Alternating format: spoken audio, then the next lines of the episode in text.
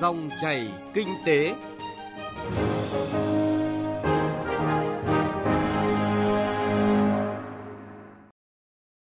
Biên tập viên Hà Nho xin chào quý vị và các bạn. Chương trình Dòng chảy kinh tế hôm nay, chúng tôi chuyển tới quý vị và các bạn những nội dung sau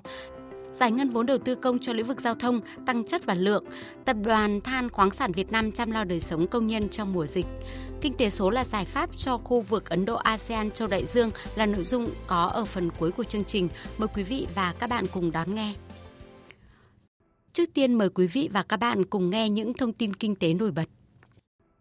Thực thi EVFTA, doanh nghiệp phải nâng mình sáng tạo là yêu cầu đặt ra của Thủ tướng Chính phủ Nguyễn Xuân Phúc tại hội nghị trực tuyến về triển khai kế hoạch thực thi EVFTA mới đây.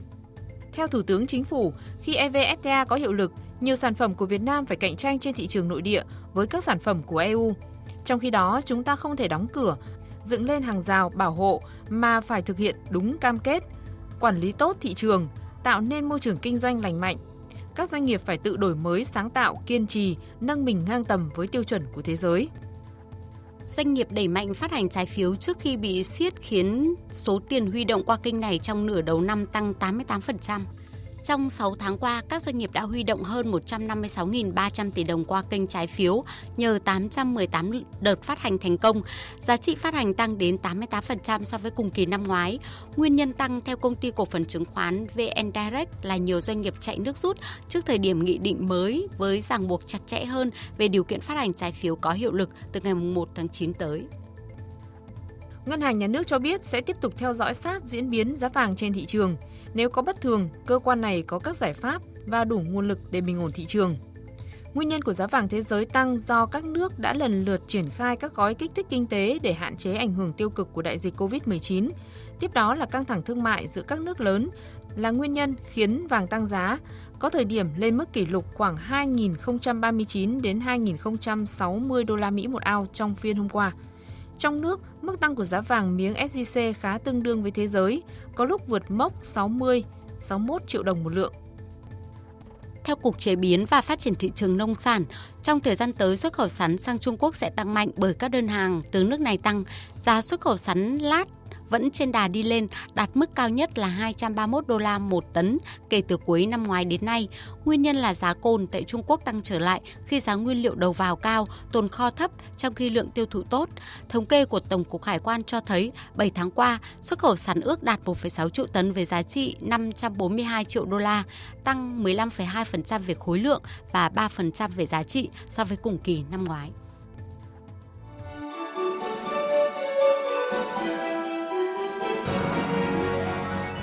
Dòng chảy kinh tế, dòng chảy cuộc sống.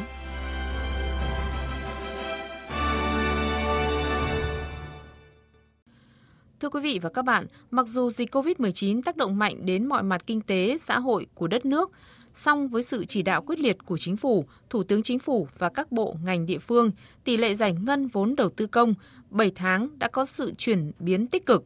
Trước tình hình chung của cả nước, ngành giao thông vận tải cũng nỗ lực đẩy mạnh hoạt động giải ngân vốn đầu tư công, nhất là đối với 11 dự án thành phần cao tốc Bắc Nam. Trong đó có 3 dự án vừa được chuyển đổi từ hình thức đầu tư PPP sang đầu tư công, sử dụng toàn bộ ngân sách nhà nước, dự kiến khởi công trong năm nay. Trong chương trình dòng chảy kinh tế hôm nay, phóng viên Hà Nho chuyển tới quý vị và các bạn phân tích giải ngân vốn đầu tư công giao thông, tăng chất và lượng. Mời quý vị và các bạn cùng nghe.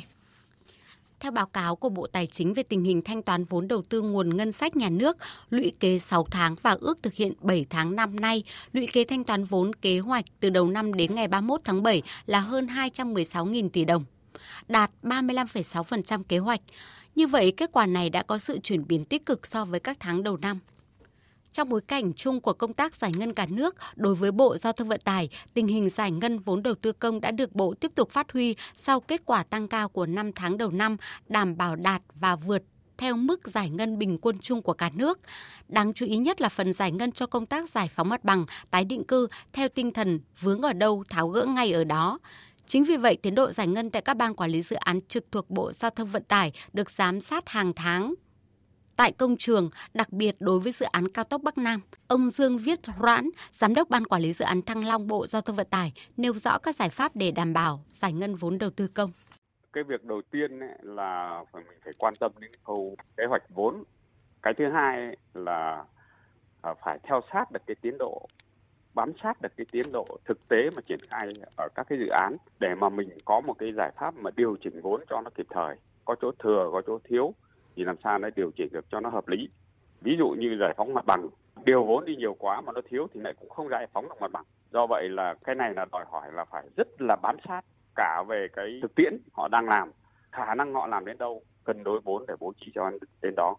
Mặc dù do tác động của đại dịch COVID-19 nên việc huy động nhân công vật tư tổ chức thi công gặp nhiều khó khăn, nhưng với quyết tâm cao, các ban quản lý dự án đã đóng góp vào hoạt động giải ngân chung của cả nước. Đặc biệt, việc phối hợp với các địa phương trong công tác giải ngân được Bộ Tập trung giao cho từng cơ quan đơn vị thực hiện ngay, đảm bảo tiến độ giải ngân chung vì đây là yêu cầu cao của Chính phủ và của Bộ Giao thông Vận tải nhằm đóng góp vào thực hiện mục tiêu kép vừa phòng chống dịch bệnh vừa phát triển kinh tế xã hội. Ông Lâm Văn Hoàng, Giám đốc Ban Quản lý Dự án Đường Hồ Chí Minh nêu các bước thực hiện thành công giải ngân vốn đầu tư công. Quan trọng nhất là bây giờ là các cái thủ tục pháp lý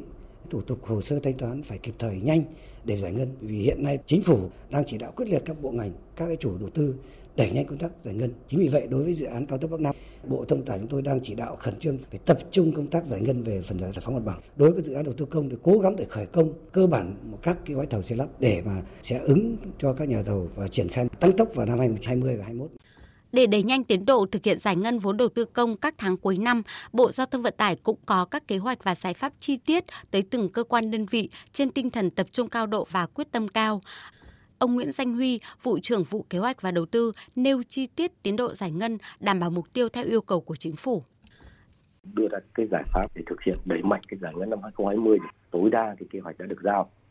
Hiện nay chúng tôi đang vướng mắc nghị định 68 thì yêu cầu là tất cả các địa phương phải ban hành cái đơn giá mới, phê duyệt được dự toán không thể phê duyệt được giá trị gói thầu, nhưng toàn bộ cái khối lượng thi công ngoài hiện trường hay là công tác đơn thầu, cái việc mà hoàn thiện tất cả các định mức đó đòi hỏi thời gian rất là dài là chúng tôi đánh giá là như thế. Thì cũng cần phải tháo gỡ để phối hợp quyết liệt các cơ quan của bộ với các địa phương trong công tác giải bằng phấn đấu đưa ra cái giải pháp đồng bộ để đảm bảo cái tiến độ giải ngân đều tránh dồn vào cuối năm ngay từ tháng 8 này, lãnh đạo Bộ Giao thông Vận tải tập trung thực hiện nhiệm vụ được Quốc hội Chính phủ giao thực hiện chuyển đổi 3 dự án thành phần của cao tốc Bắc Nam từ hình thức PPP sang đầu tư công đã bắt tay ngay vào công tác giải ngân. Bộ trưởng Bộ Giao thông Vận tải Nguyễn Văn Thể xác định quyết tâm của ngành trên tinh thần triển khai dự án trọng điểm quốc gia với tinh thần vừa phòng chống dịch bệnh vừa phát triển kinh tế xã hội theo chỉ đạo của Thủ tướng Chính phủ. Chính phủ đang yêu cầu là kích cầu tập trung phát triển kinh tế xã hội để khắc phục là ảnh hưởng của dịch Covid và đặc biệt là tạo nên cái sức bật mới cho nền kinh tế của chúng ta. Do đó chúng tôi thấy rằng là đây là cái dự án trọng điểm quốc gia, cái giải pháp mới sử dụng ngân sách nhà nước để triển khai cho thành công. Rồi sau đó chúng ta bán quyền thu phí, dùng cái nguồn tiền đó chúng ta phát triển thêm các hệ thống đường cao tốc khác hoặc là chúng ta làm vào những mục đích khác. Chính vì xuất phát từ cái quan điểm như vậy và mong muốn là làm sao sớm có được cái dự án và có được công trình để làm sao là dự án triển khai trong năm nay cơ bản hoàn thành toàn bộ trong năm 2022.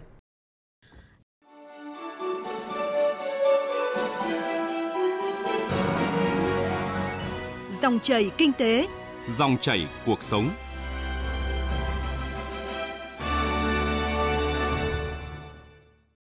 Thưa quý vị và các bạn, nghề khai thác than hầm lò được xác định là một trong những nghề nặng nhọc độc hại. Xác định rõ tính chất đặc thù đó, từ nhiều năm nay, các công ty đơn vị thành viên của Tập đoàn Than khoáng sản Việt Nam TKV đã có nhiều giải pháp thiết thực để nâng cao đời sống vật chất tinh thần cho đội ngũ công nhân và người lao động để họ yên tâm sản xuất, nhất là khi dịch bệnh COVID-19 diễn biến phức tạp. Từng đơn vị thành viên của tập đoàn đã đưa ra nhiều giải pháp tích cực để ổn định tâm lý cho gần 97.000 người lao động, đảm bảo hoạt động sản xuất hoàn thành kế hoạch đề ra. Phóng viên Xuân Lan phản ánh. Mặc dù 6 tháng đầu năm nay nền kinh tế Việt Nam chỉ tăng trưởng 1,81% do ảnh hưởng của dịch COVID-19, nhưng TKV là một trong số ít các tập đoàn tổng công ty nhà nước giữ được sản xuất kinh doanh ổn định, có lợi nhuận, nộp ngân sách nhà nước tăng, việc làm và thu nhập của hầu hết người lao động vẫn được đảm bảo. Điều quan trọng là tập đoàn vẫn giữ được mức tiền lương bình quân 12,7 triệu đồng một người một tháng, bằng 100% kế hoạch. Có được những thành công này do tập đoàn đã quyết liệt chỉ đạo thực hiện các giải pháp điều hành sản xuất kinh doanh, quản lý công tác đầu tư hiệu quả, tiếp tục đẩy mạnh tái cơ cấu mô hình tổ chức để tinh giản lực lượng lao động, đào tạo nguồn nhân lực, công tác thi đua khen thưởng được duy trì và đẩy mạnh. Dịch bệnh COVID-19 phần nào làm ảnh hưởng đến tâm lý của người lao động. Do vậy, ông Lê Thanh Xuân, Chủ tịch Công đoàn Tập đoàn Than khoáng sản Việt Nam cho biết, công đoàn của tập đoàn đã tiếp tục duy trì có hiệu quả một số chế độ phúc lợi để giữ chân người lao động. Về chế độ chính sách, phúc lợi cho người lao động được quan tâm duy trì tổ chức cho người lao động đi điều dưỡng hỗ trợ điều trị. Các chế độ về bảo hiểm xã hội, bảo hiểm y tế, bảo hiểm thất nghiệp được các đơn vị thực hiện theo đúng quy định, không có trường hợp nợ đóng bảo hiểm và đã có 275 lao động, trong đó có 238 thợ lò được đổi sổ bảo hiểm, đảm bảo tổ chức khám sức khỏe định kỳ, khám sàng lọc, xúc rửa phổi, giám định bệnh nghề nghiệp và cấp sổ bệnh nghề nghiệp, vân vân. Tại các công ty thành viên, người lao động đã thực hiện nghiêm túc chỉ đạo của tập đoàn trong việc đeo khẩu trang, công ty kiểm tra đo thân nhiệt, giãn cách về cự ly ở mức độ an toàn trong đợt dịch COVID-19 trước đây và cấp cho công nhân nước xúc miệng. Ở công ty than Mạo Khê đã thực hiện tăng đơn giá tiền lương cho người thợ lò trong những ngày dịch bệnh, nên 95% thợ lò vẫn tham gia sản xuất. Công ty duy trì chế độ khám sức khỏe định kỳ 6 tháng một lần cho anh em công nhân. Đầu ca thường bố trí cán bộ y tế, đo huyết áp, kiểm tra sức khỏe cho công nhân trước khi vào làm việc. Ông Nguyễn Mạnh Hưởng, quản đốc phân xưởng Khe 6, công ty than Mạo Khê đề nghị. Trong những cái năm 2019, 2020, tập đoàn cũng như là công ty đưa rất nhiều các công nghệ mới vào trong công ty, ví dụ như là hệ thống ờ, băng tải được tự động hóa, áp dụng toàn bộ 100% là các cái nồi chợ dài là khấu bằng giá ZHF tạo cái điều kiện thứ nhất về công tác an toàn cho người lao động cái thứ hai là bớt sức cho người lao động và nâng cao năng suất dẫn đến cái thu nhập tiền lương ổn định và đảm bảo đối với người lao động thì cũng ờ, mong muốn được ờ, lãnh đạo ờ, tập đoàn cũng như là công đoàn luôn luôn quan tâm hơn nữa chăm lo về điều kiện về đời sống vật chất cũng như tinh thần đặc biệt là về cải thiện điều kiện môi trường làm việc tốt nhất cho người lao động để nâng cao năng suất và hiệu quả công việc làm việc trong điều kiện bình thường đã khó, trong lúc dịch bệnh hoành hành lại càng khó hơn. Anh Đào Văn Đạo, thợ lò bậc 5 trên 5, phân xưởng số 2, công ty than Hòn Gai tâm sự. Cả nước đang chung tay chống dịch COVID-19. Để có công an việc làm ổn định là rất khó. Nhưng công ty đã cùng kết hợp với công nhân luôn luôn duy trì mức lương ổn định cho người lao động, như thợ bậc 5 trên 5 là 900.000 đến 1 triệu đồng một công, giúp cho người lao động thực sự yên tâm làm việc. Ngoài ra, công ty luôn có các giải pháp thiết thực để cải thiện môi trường làm việc, đảm bảo sức khỏe cho công nhân.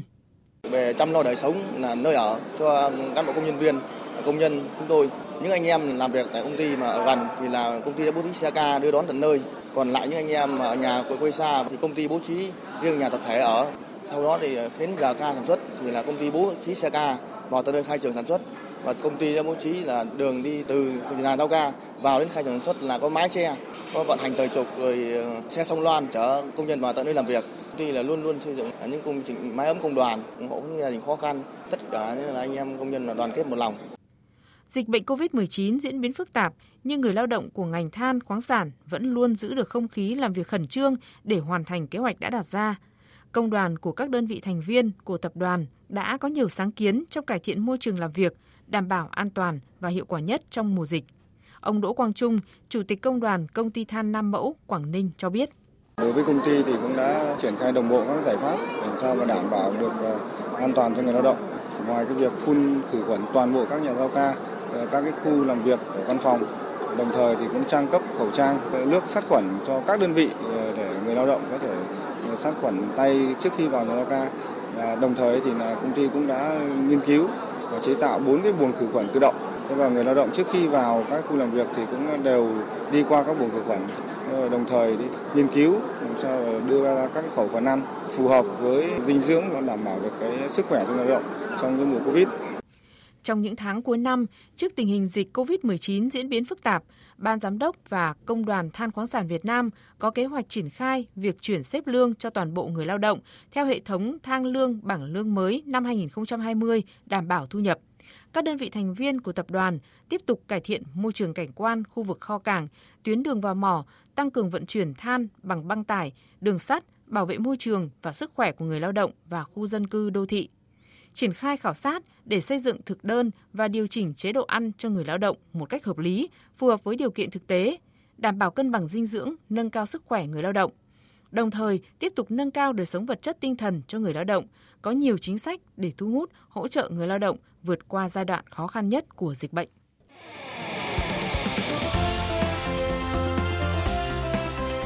Kinh tế số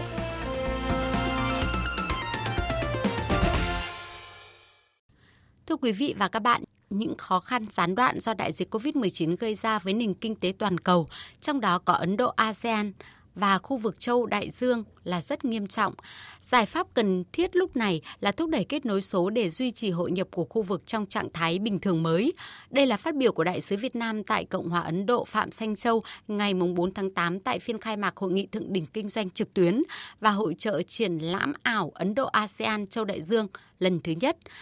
Phan Tùng, phóng viên Đài Tiếng Nói Việt Nam thường trú tại Ấn Độ phản ánh. Hội nghị thượng đỉnh kinh doanh trực tuyến và hội trợ triển lãm ảo Ấn Độ ASEAN Châu Đại Dương do Liên đoàn Công nghiệp Ấn Độ tổ chức trong bối cảnh đại dịch COVID-19 vẫn diễn biến phức tạp và gây cản trở hoạt động đầu tư, thương mại toàn cầu. Phát biểu tại đây, Đại sứ Việt Nam tại Ấn Độ Phạm Xanh Châu nhấn mạnh, bên cạnh đại dịch COVID-19, thủ tục hành chính phức tạp tại mỗi nước cũng phần nào gây thêm khó khăn cho doanh nghiệp Chính phủ các nước cần đẩy mạnh phát triển kinh tế số, ứng dụng công nghệ thông tin trong hệ thống hành chính để giúp tăng cường kết nối và hội nhập của khu vực Ấn Độ Dương, ASEAN và châu Đại Dương. Đại sứ Phạm Xanh Châu nói. Bất chấp đại dịch COVID-19, bất chấp cuộc chiến thương mại Mỹ-Trung và những bất ổn kinh tế chính trị trên thế giới, toàn cầu hóa và kết nối về kinh tế vẫn là xu hướng chính không thể thay đổi. Với Ấn Độ, các nước ASEAN và châu Đại Dương như Australia, New Zealand, điều này càng có ý nghĩa. Các cơ hội rất nhiều hứa hẹn mang tới lợi ích cho tất cả nếu chúng ta có đủ ý chí chính trị để vượt qua những cản trở. Trong giai đoạn đầu của đại dịch COVID-19, các nước đã áp dụng những biện pháp phong tỏa giãn cách xã hội nghiêm ngặt, dẫn đến dòng luân chuyển thương mại bị gián đoạn.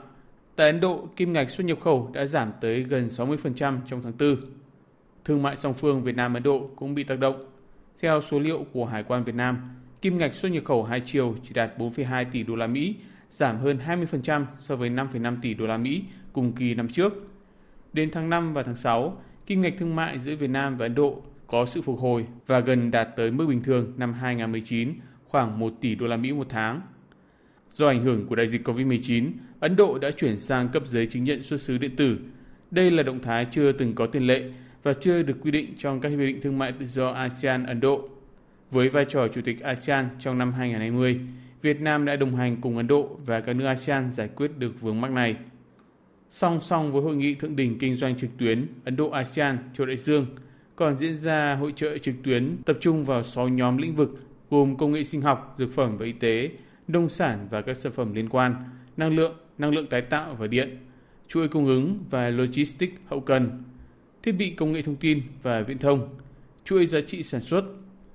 Trong thời gian diễn ra hội trợ còn diễn ra các buổi giao thương trực tuyến, hội nghị bàn tròn giữa giám đốc điều hành của các tập đoàn, doanh nghiệp lớn từ các nước tham dự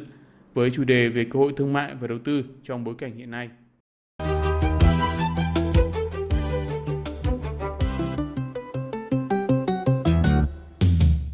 Vâng thưa quý vị và các bạn, chuyên mục Kinh tế số vừa rồi cũng đã kết thúc chương trình Dòng chảy Kinh tế hôm nay. Chương trình do biên tập viên Hà Nho và nhóm phóng viên Kinh tế thực hiện. Cảm ơn quý vị và các bạn đã lắng nghe.